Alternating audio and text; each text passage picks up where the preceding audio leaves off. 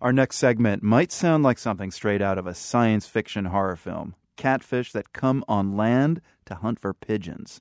This is no fiction, though, and if you don't believe me, check out the catfish in action in a wild video at theworld.org. Now, these giant pigeon hunting catfish live in the Tarn River in southwestern France. They and their unusual hunting behavior are the topic of a new study published in the journal PLOS One. And the world's science reporter Rhitu Chatterjee is here to tell us more about the study. So, Rhitu, first of all, describe the scene of the hunt for us. Okay, Marco. So, as you mentioned, this is southwestern France. The catfish live in the Tarn. And right around where this river flows through the city of Albi, there's a small gravel island where the pigeons hang out. They sometimes take a dip in the river, clean themselves, and then sort of hang out um, on the sand at the edge of the water. And this is during the daytime. And catfish are normally nocturnal, but out here, the catfish lurk in the water in the daytime, close to land, then home in on the pigeons, even when they are out of water, hanging out out in the sand and just pounce on the birds and drag them back to water. And the scientists report that the catfish can have as much as 80% of their body out of the water when hunting. So they're not completely out of the water, but a good bit of them are out. It's kind of like orcas, uh, killer whales hunting sea lions, but just a smaller scale.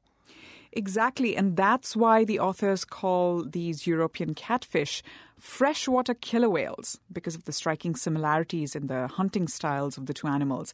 And we have a short video at theworld.org of an orca hunting so people can compare the two creatures' hunting styles.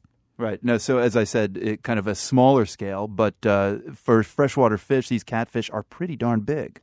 Oh, yes, Marco. They're about anywhere between three and a half to five feet long. All right. So it sounds like a monster, but how do they actually detect their prey? Are they cruising along the shore and looking for the pigeons?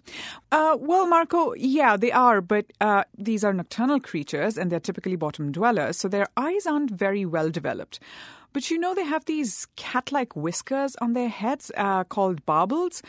So the catfish barbels or whiskers are absolutely straight.